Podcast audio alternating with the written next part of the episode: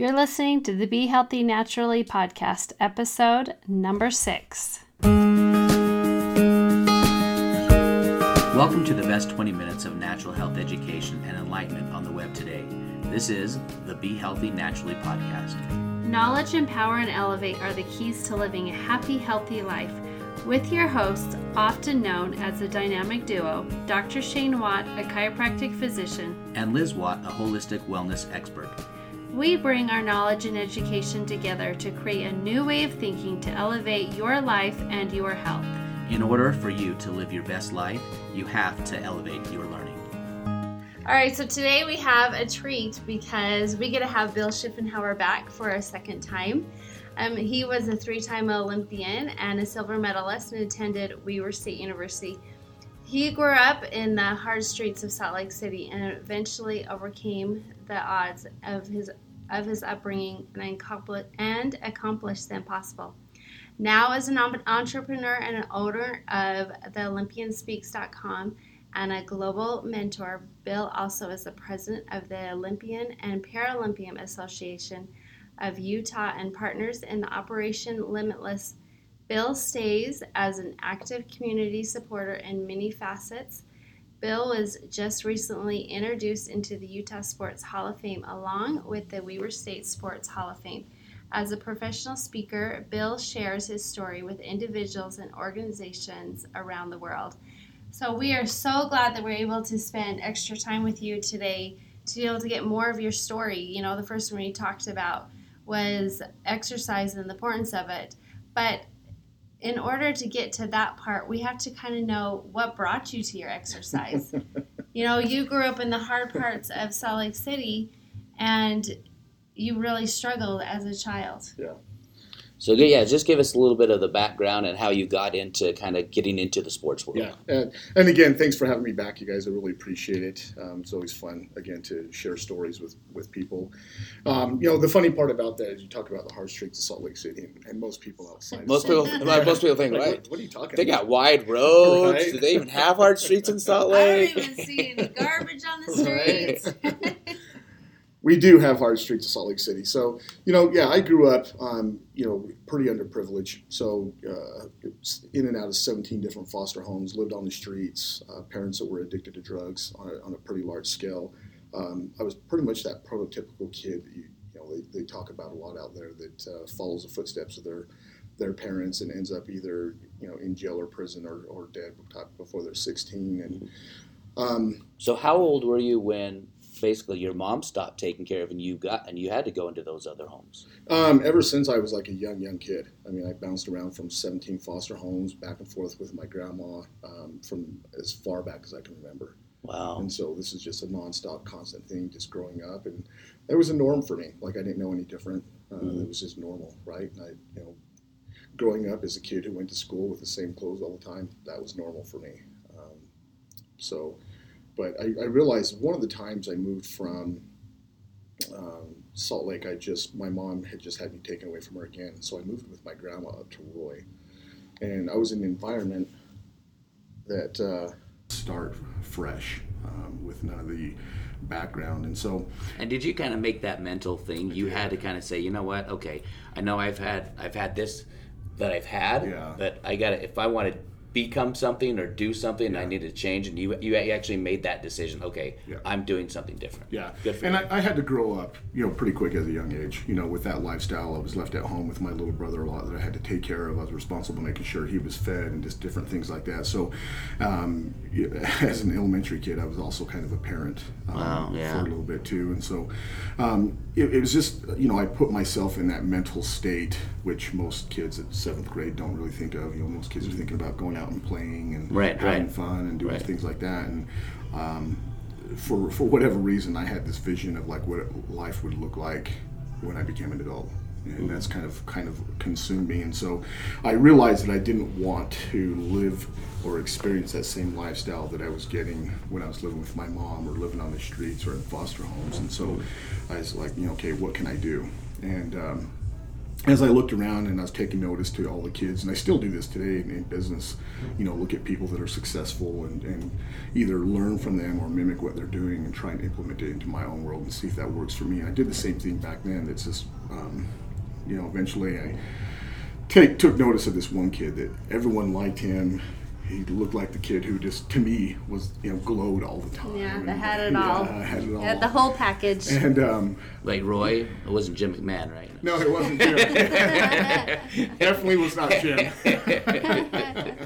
but his name was Jake. So, um, but I remember. Does one, he know this? Yeah, Does he's, he he's actually in my documentary, and he's been uh, talked about quite a bit. in Oh, nice. Oh, good. So Good. he was he was a big uh, a big influence in my life that he didn't even know until we started really talking about it. yeah. That's Uh, awesome. He, he actually, I never even told him. He just one time calls me up. He's like, "So somebody told me you were giving a speech at you know uh, the School of Business, and you talked about me." And I was like, "Oh yeah." That's funny. so, he well, was, that, that just shows that people. We always tell our son, it's like people are looking up to you because he plays sports. It's like you never know who's looking at you. You yeah. never know who's looking who needs an example. Yeah. and that's why you always be your best yeah, self. absolutely. And so, you know, with that, I one day I remember following after school. I followed him outside, and I was, you know, I was just trying to figure out like, what does this kid do? And Uh-huh. and uh, I walk out, and he's out there with a whole bunch of kids, and they're, you know, jogging around and jumping over things and handing things off to one another, and you know, I didn't know what, what it was, and obviously, as I'm looking at it, and I think to myself like, what skill sets do I have that could could apply to that? And Uh-huh. again, being a kid who grew up on the streets, running from cops, jumping fences, and so on, I was like, hey, this works out right in my favor. um, obviously, come to find out, you know, the sport was track and field.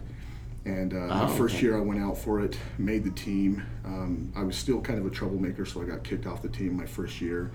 Um, got myself together and uh, you know came up with a new game plan and, and eventually made my, my first track team in ninth grade. And from that point on, just had like a phenomenal time and just uh, utilize that as a platform to really get me out of that situation. And so, you know, a lot of people ask me like, did sports save your life? And I, you know, I'd say absolutely. You know, sports and fitness and nutrition is, is a big part of my success overall in life. Yeah, so you start out in track and field. Um, then I know that you played some football, and then you went on to college. Did you do track and field and football, or just track and field? Just track and field. Okay, Um, at Weber State. Yeah, I was. Okay. I was recruited as the uh, number one or number two um, athlete overall um, in 1991, and had opportunities to pretty much go anywhere I wanted. But at the time, I lived with my high school track coach, who was best friends with the college track coach at Weber State. Okay. And so I went to Weber State, and uh, you know, I was played really, really good in football as well, but they had other plans for me. So I only ran track. Um, Post high school, I did some semi-pro football as well. But Okay. it was all about track and field in college. So then you, how did you get into the Olympic stuff? So at a young age, when I when I came up at to uh, high school at Roy High School, uh, the coaches sat me down because at that point in time I just did a whole bunch of events in junior high, and uh, they're like, "Hey, we noticed in junior high that you you ran the hurdles, you did the hundred, you threw the discus, you did the relay, you did the long jump, You did know, the all these- decathlon these without doing the without doing decathlon. the decathlon. Gotcha. And that's when they introduced me to the sport of the decathlon and you know, they're like, you know, it's the first guy on the track, last guy off the track, and you do all these different events. And they start naming off all the events, right? 110 meter hurdles, discus, pole vault, javelin, 1500, you know, all these things. And I'm like, good grief, that sounds like a lot. And uh, they're like, yeah, it's, it's a lot. And I was like, yeah, you know, at first I was like, I don't know if that's something, you know, I want to do that. And, you know, at the time, you know, this is where I was really trying to make a transition in my life. And they made one comment said that uh, the decathlete is the best athlete in the world. And I was sold.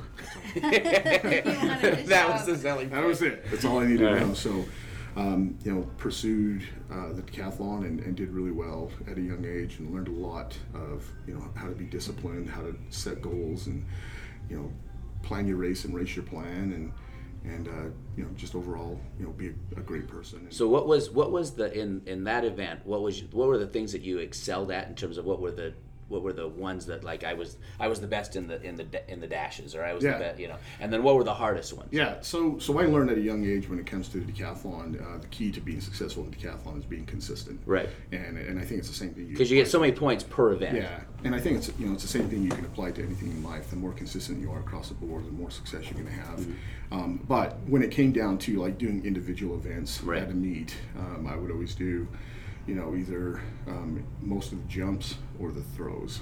Where you're kind of were the things where you So, excelled and got your most points in. And so, you know, even at the national championship level, I qualified for, um, obviously, decathlon, uh, qualified for uh, long jump, high jump, and the javelin, and almost in the discus.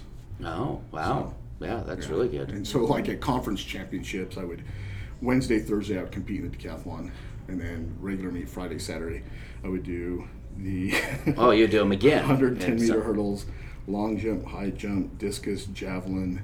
Oh my and- uh, gosh. And usually a relay. So I'd usually do like five to six more events. Holy So cow! After be- doing them all, you redid them again and yeah. just competed as an individual. Yeah. Right. So, what Olympics did you go to in, in the as a decathlon? Um, so I, I never made an Olympics in the decathlon. Oh, okay. Um, I did train for the '96 Atlanta Games. Um, that's when I was, you know, I was a little bit young to do that, but I was training with the best athlete in the world at the time, Dan O'Brien. right. Oh yeah, I from remember that Diamond name. Days. Yeah. So he and I were training together and learned a lot from him as well. Mm-hmm. And then eventually I moved back from Moscow, Idaho, back to Ogden and trained for the 2000 Sydney Olympics, which at the time I was I'd already qualified for Olympic trials, was ranked fifth in the world. Uh-huh. Everything was going perfectly smooth. And two weeks before Olympic trials, I blew my ankle out to the long jump board down at BYU. Oh, So that was kind of a obviously I, that was not your path. Then, no, was it? A major it was- it was- setback? yeah, it was uh, definitely a nail in the coffin, Uh-huh. and, and just kind of crushed the whole dreams of becoming an Olympian. And, Right. Um, not too shortly after that, um, you know, after licking my wounds, uh, you know, I'm, I'm, I'm big on you know the, the amazing energy in the universe. If we want to manifest it, it'll happen. And, and it's exactly what happened. I had somebody come up to me and say, "Hey, what about bobsled?" And I said, "What is bobsled? Bob who?" Yeah. And uh, you know, they kind of started telling me about the the sport and showed me some videos, and and they're like, "The Olympics are here in Salt Lake," and I'm like, "The Olympics are in Salt Lake? What are you talking?" Like I had no idea. I lived here. And they're like the Winter Olympics, Right. And you know, in reality, when you look at it, the overall goal is to become an Olympian. It didn't really matter if it was track What and field sport or it was, or yeah. I always joke around and say men's pairs figure skating. But, like, a little bit of blades of glory in there. Um, but again, the goal is to become an Olympian, Uh-huh. and that's all that mattered. And you know, it, it kind of came back around that when we were talking about it, we only had a year and three months to actually pull this off before. Olympic And you were recovering from an ankle injury. Yeah, and you know, probably the, the most impactful conversation out of that whole thing is that we, we talked about like how cool would that be if we could actually create a story of you growing up here on the streets of Salt Lake City, Yeah. and then you yeah. actually make the Olympics in your own city. And then that story was expedited because then actually you won a You medal. did. yeah. Yeah. And Ah. so, you know, I remember having that conversation, and we're, you know, we are basically the attitudes like we have nothing to lose. Why not just go for it? Mm-hmm. And if it happens, you know, it's hard to even write a story like that. Right. And you know, thankfully, you know, I just took all the energy and effort and passion that I had into track and field, and just picked it up out of the track and field bucket and dumped it into a bobsled bucket. So did the, the did the Olympic Committee just basically say, "Okay, we're putting you here. We're putting you in with these guys"? Is that kind of how it set up? Because No. you're in the four man bobsled. Yeah, so you do- So there's, so there's three two- other teammates. Yeah, there's two man and four man. Um, you know, when, when it's Olympic year, you've got probably 20 plus teams that are trying to vie for those two positions on the Oh, Olympic okay. team. So you've got several, several people. Mm-hmm. And um, I was just introduced to a group of guys that happened to be like USA 5 and trained with them that first year. And, and um, you know, again, just focused on what I needed to do and how what, what I needed to do to learn the sport and become educated about it, and, and then start applying like the physical side. Because people have no clue on that. You know, I see it on TV. I see guys pushing as hard as they Yeah. can, jump into this, jump into this, you know, this little rocket-looking thing, and all Yeah. duck down. Yeah, and it's and, and then again, you don't see it on TV. It looks super simple, but just like anything else that you know somebody's successful in, there's a lot that goes on behind Oh, the scenes that, sure. that has to happen and take place. And and so you know, I was with that team for the first year and did well enough that I, I got a phone call from both USA One and USA Two, and they're like, "Hey, we've been watching what you've been doing, and we want you to come and uh, train with us and be a part of our team." And that kind of punched my ticket to my overall goal and. So same with that Olympic medal. yeah, there. yeah. So, Yeah. That's awesome. And then, so then after that, how many other Olympics were you in after that? I did two more. So Okay. my, my college track coach used to always tell me that any fool can do it once. Right. And so I, I said I would go to at least do you two can't do it once then, Right. right? Yeah. You had to do it twice. And then uh, So you did 2002 here in Salt Lake, 2006 six in Torino. in Torino. And Okay. actually retired for two years after that. Okay. And then I didn't want to have or look back and say I woulda, shoulda, coulda. So I came out of retirement to do my third Olympics, and, and definitely knew that when I was done there, I had given it everything I could. Uh, Where was that one at? Vancouver. Oh, okay. Uh-huh. So and just left it, left it all there, and, and walked away knowing that I accomplished everything I wanted to accomplish. So what did you what did you place in Vancouver? Where did you guys place Uh, it at? Vancouver and um, we did four men and we were like 13th or 14th. Okay. Um, I was actually just excited just to make the team. It was, it was one of the most difficult um, experiences I ever had was trying to make the Vancouver Just team. coming I, back. I was off two years. I was competing against you know these young guys that were. Right. You know, everyone telling me there's no way you should be able to. You know, what are you doing back here? You're older. You're retired. Right.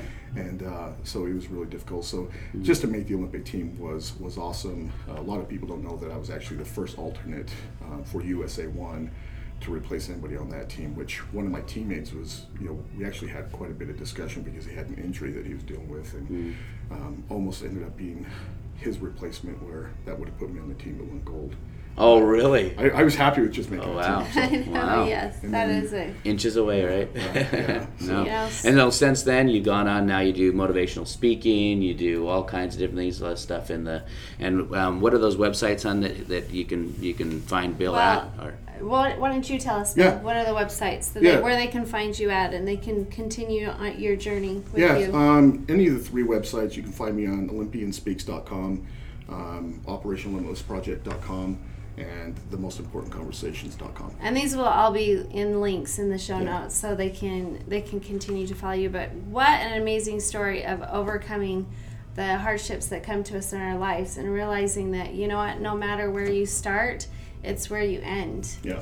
and you have shown everyone that you can come from the hardest things in the world to become an Olympic athlete, and such Yeah. a great accomplishment that.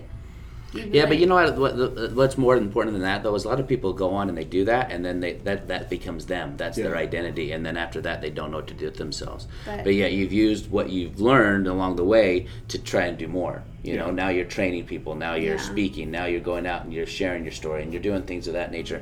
And that I think is absolutely Yeah. probably And- just as important because people need to know there's hope out there. And so many people's lives are blessed because of you and what you have contributed. Yeah. So Just you. like and- just like Jake Yeah. was for you, Yeah. right? And you know, I, I feel like I've obviously been very blessed, and you know, I think a lot of my success comes from you know some of the amazing people I've had in my life. and Absolutely. mentors that really have helped me along the way, and you know, that's what I always encourage with other people is you know what.